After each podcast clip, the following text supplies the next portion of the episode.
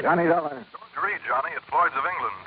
George, every time I hear your voice on the phone, I shudder. Well, I, I guess I have asked you to handle some rather out of the ordinary matters for us. George, they have been so wild, crazy, impossible, I sometimes wonder if you ever issue a normal type policy. Well, it's a very normal type policy that I'm concerned about now, Johnny. It's the insured himself who has me worried. Okay, tell me all. His name is Joseph, spelled with an F. Joseph Hentler. He's an inventor, among other things. His invention is what we've insured. It's a device, I guess you'd call it, for making some kind of boron based compound. Boron base. The sort of thing the government is vitally interested in for its airplane and rocket fuels. Oh, no kidding. I, uh, I think you'd better run over here and let me tell you about it. Can you? Right away? When you put it that way, George, yeah, I think I'd better. I'm on my way.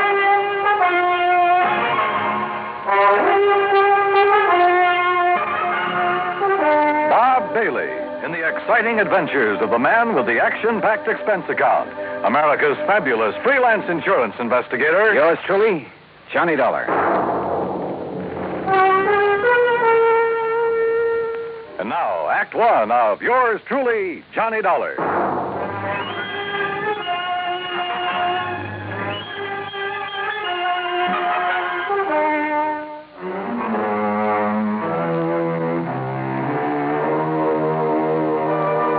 Expense account submitted by Special Investigator Johnny Dollar to Floyd's of England, American Office, Hartford, Connecticut.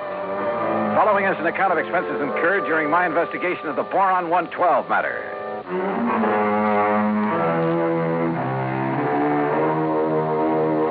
Expense account item one, a dollar ten cab from my apartment at George Reed's office. As I walked in, he motioned me to a chair, leaned over to the intercom on his desk, and pushed a key. Sit down, Johnny. Miss Larkin.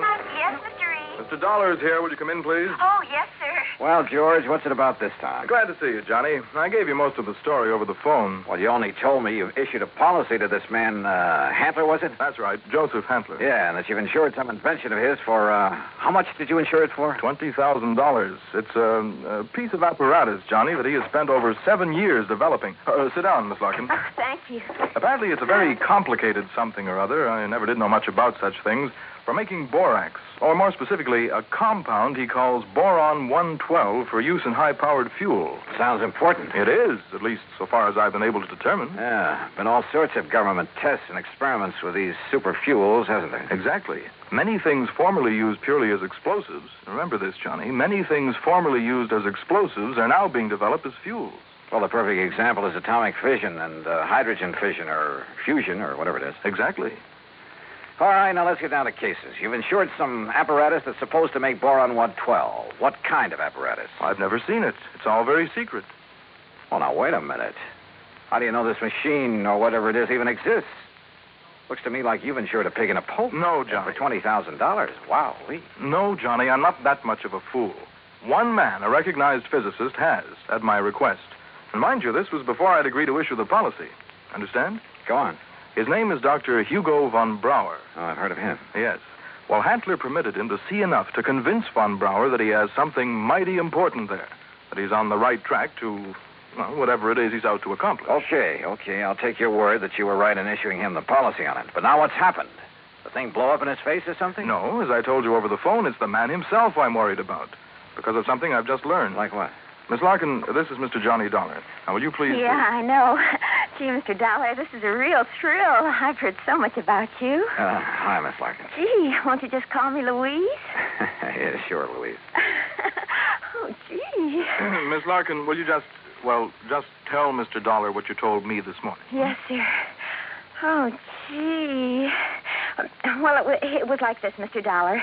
A couple of years ago, well, you know, when I was just a kid, not very mature, you know what I mean? Oh, sure. Go on. Oh, well, some of the kids I traveled around with, some of them were awful immature, uh, compared to me, that is. Miss Larkin. Well, a couple of them had some pretty funny ideas about the government, things like that. You know what I mean?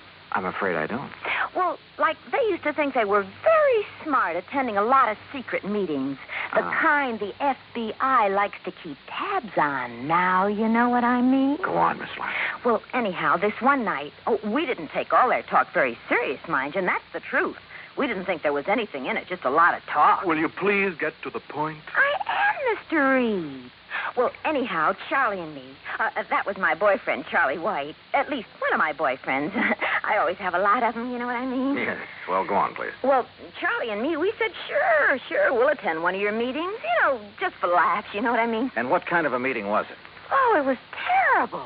It was awful, Mr. Dollar. A bunch of people I never saw before making speeches. Yeah. Down with the government, start the revolution, you know, that sort of thing. Oh, we got out of there in a hurry, believe you me. Mm. I'm sure you- And we were pretty lucky, too, because the police or the FBI or somebody came in after and busted the whole thing up. Hey, maybe you read about it. Uh, that's all very interesting, Louise, but just what. Yes, Miss Larkin, get to the point. All right. Well, just this morning, when I was filing the office copy of this insurance policy and I saw the name on it, oh, gee, Mr. Dollar, it hit me like a. T- well, do you know what? What? That name, Joseph Hantler. It was the same as one of the fellas, an older guy that me and Charlie had seen at that meeting. Now, what do you think of that? $20,000 on a highly secret device. Yes. That might be to produce some kind of explosive. Exactly, instead of a simple fuel additive. Exactly the suspicion that came into my mind, Johnny. Of interest to the government, he had told me. But what government? We're, uh, we're jumping to an awfully big conclusion, George. Have you notified the FBI? I suppose I should, eh? Yeah. No, no, not yet. We we may be all wrong about this. Oh, but Mr. We Dollar. may be all wrong about the man, his apparatus, his intentions, everything. Um, let me see what I can find out about him first. Now, whatever you say. But remember one thing, Johnny. Yeah? You may be dealing with far more than just than just this one man. So be careful. Be very careful. Oh, gee, you'd better, Mr. Dollar. You know what I mean? Act two of yours truly, Johnny Dollar, in a moment. Now, Act two of yours truly, Johnny Dollar, and the Boron 112 matter.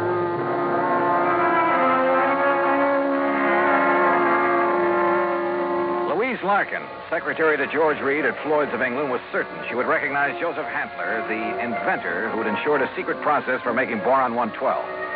If, that is, he were the same Joseph Hantler she'd met at one time at a meeting of a subversive group. Expense account item two, $50 deposit on a rental car. In it, Louise and I crossed the Connecticut River to East Hartford, went south to Hockenham on Route 2, then south and east on a seldom used gravel road that took us a few miles to the edge of a stream called the Salmon Branch. There in a little grove of trees, we found a windowless concrete block building, the so called laboratory of Joseph Hantler. Gee, those directions Mr. Reed gave us were pretty good, weren't they? Yeah. Hantler certainly picked himself an isolated spot. Come on. Boy, this is exciting, isn't it? Now just remember what I told you. If this is the man you met at that party line meeting, don't appear to recognize him. Just give me a slight nod to say yes or no. Yeah, but what if he recognizes me? Yeah, we'll cross that bridge when we come. Stop! Stop right where you are! Do you not see the signs on the fence? Keep out! Keep Yeah, out! Johnny, it's him. You're sure? Yeah, gee. Where did you hear me? I'd like to talk with you, Mr. Hantler. It is Dr. Hantler. Who are you? My name is Dollar, insurance investigator. And who is this woman? Just a friend of mine. So, what do you want with me? Well, I want to see the machine, the apparatus that Floyd's of England has insured for you. No, you may not. I'm engaged in highly secret work here. Work that is worthy only of my own great talents as a physicist, chemist, and inventor. Work for the government. Yeah? What government? What are you talking about? The, the United States government, of course. Suppose you let me see whatever contract you may have with them. I let you see nothing. I have no contract. Oh? And I do not have any patent on my converter. And why? Because either one would reveal the secret of this amazing device before I can turn it over to the government of this fine and glorious country. Yeah, yeah, sure. So that is also why I will not permit either you or anyone else to see inside of my laboratory. So leave. Immediately. Go! Get out of here! Dr. Hantler, if you'll just let us. Go! Do you understand me now? Mr. Dollar. Oh, hey, now, wait a minute. What's that thing for? You are trespassing on my private property. If I shoot you, I am within my rights. Now leave. Now! Do you hear me? Come on, Louise. Gee, yeah. And do not come back here. Do you hear me? Never! Same man, huh? Oh, he sure is. Gee, that gun he pulled on you, I, I was scared. You know what I mean? Yeah, I know what you mean. Well, what are you going to do, Mr. Dollar? You know something, Louise? I'm not sure. But I was sure by the time we got back to Hartford. I took Louise back to George Reed's office. George was out to lunch, but I stopped long enough to telephone an old friend of mine, Lee Hauk, at the local office of the FBI. Asked him to meet me for a bite to eat. Sure, Johnny. How about the Hearthstone? Anywhere you say. One o'clock? I'll be there. Well, Yeah, I know what I'd do, Johnny. what, Louise? I'd tell the FBI. That's exact. Yeah, well, we'll see. I know what Charlie would do, too. Uh, Charlie? My boyfriend, I told you, Charlie White. Oh, yeah, yeah. Well, I'd better be on my way. He'd go out there and he'd kill that crazy old man. Well, Johnny, he just hates those people who are conspired to overthrow the government. Hey, look, tell George when he gets back to the Ever office. since we got drugged into that awful meeting of those awful people, why, why, he hasn't even seen those guys that persuaded he and I to go there that night. Louise. He says if he ever does see any of them, he'll, boy, what he'll do to them. Yeah, I'm sure. Now, look, I got to keep a luncheon date. Tell George Reed when he comes back that I'll see him later, huh? Then I'll see you again, Johnny, huh? Uh, hadn't you better answer that phone? Huh? Oh, yeah, yeah. Oh, goodbye, Johnny. Ah, see you. Floyd's of England. Oh, Charlie. Hey, Charlie, what do you think's happening? Who I've been talking to? My dream man. Item three, 720, lunch for Lee Houck and myself. No, no, Johnny. You're off on a wrong tack. I'll bet on it. What do you mean by that, Lee? And Joseph Handler is just an old crackpot who thinks the world has done him wrong by failing to recognize his fabulous talents as a chemist, physicist, engineer, inventor, anything else he's claimed to be. But if he was attending meetings of a subversive group. A meeting. We know all about that. A lot of innocent people have been sucked in on that sort of thing at one time or another. It doesn't mean that they uh, belong or ever You have. can't blame me for being suspicious, though. Uh, isn't George Reed your contact at Floyd's of England? Yeah. Okay. Even his kind of dumb little secretary, uh, name's Louise Larkin. I know the girl.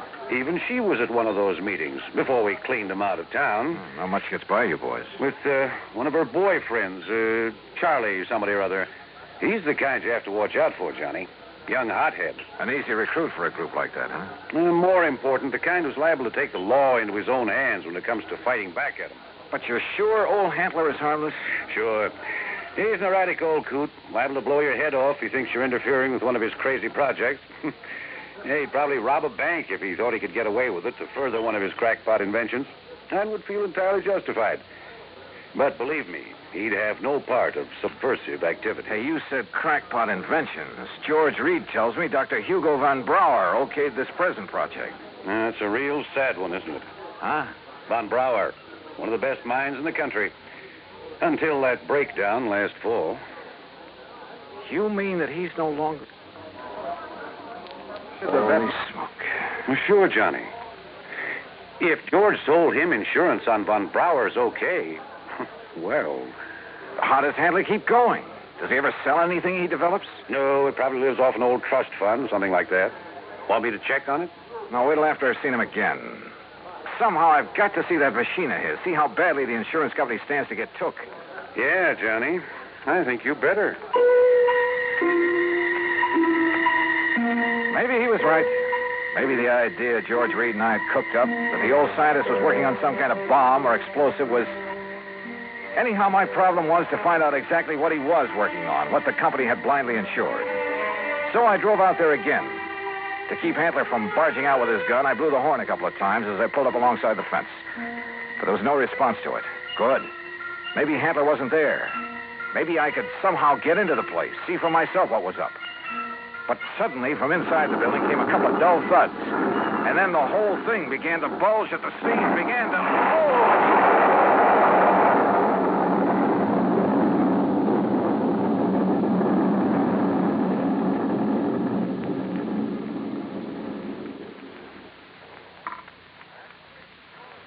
Act three of yours truly, Johnny Dollar, in a moment. Hey, of yours truly, Johnny Dollar, and the Boron 112 matter.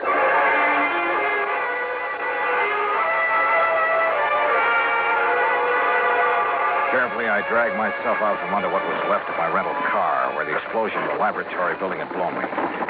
Pushing aside a few chunks of concrete, bits, and lumber that had landed on me. Then I saw them coming down the road toward me from a car parked in the trees at the side. Louise Larkin, a big, husky football player type who looked as though he could stand a good bath and a shave. Well, it served him right. That's all I got to say, Louise.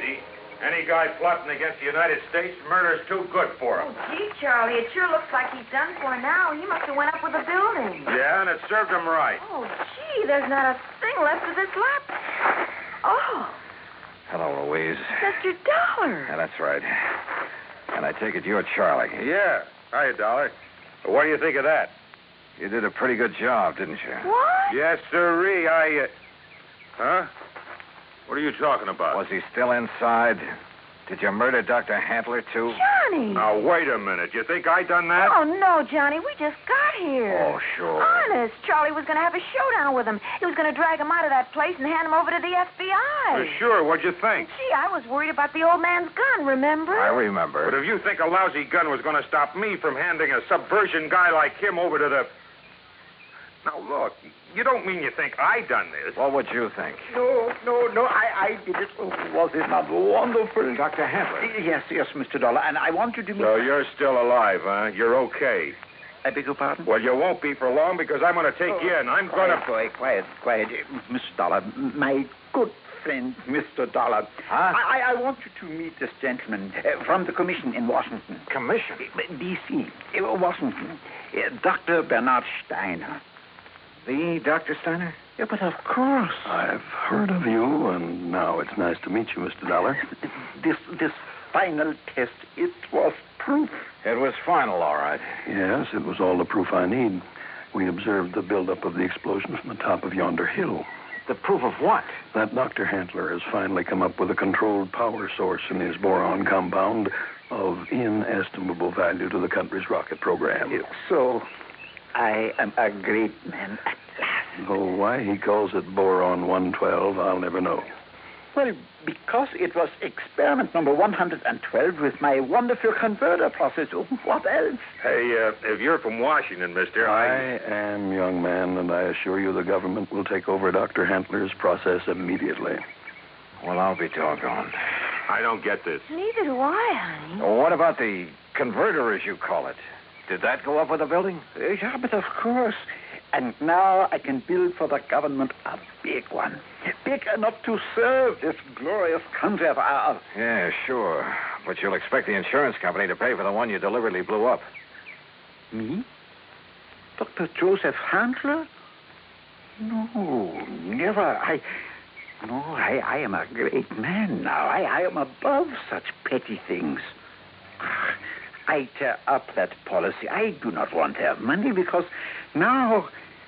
Now I am a great man.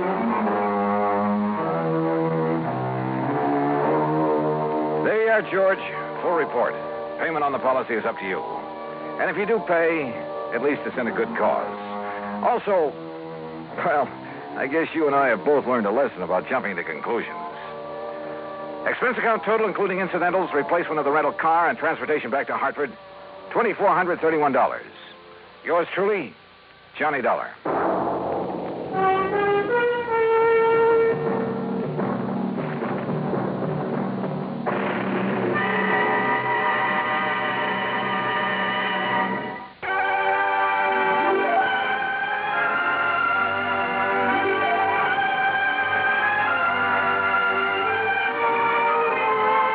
Yours truly, Johnny Dollar, starring Bob Bailey, originates in Hollywood and is produced and directed by Jack Johnstone, who also wrote today's story. Heard in our cast were Shirley Mitchell, G. Stanley Jones, Parley Bear, Russell Thorson, Frank Gersel, and Lou Merrill. Be sure to join us next week, same time and station, for another exciting story of yours truly, Johnny Dollar. This is Dan Cumberly speaking.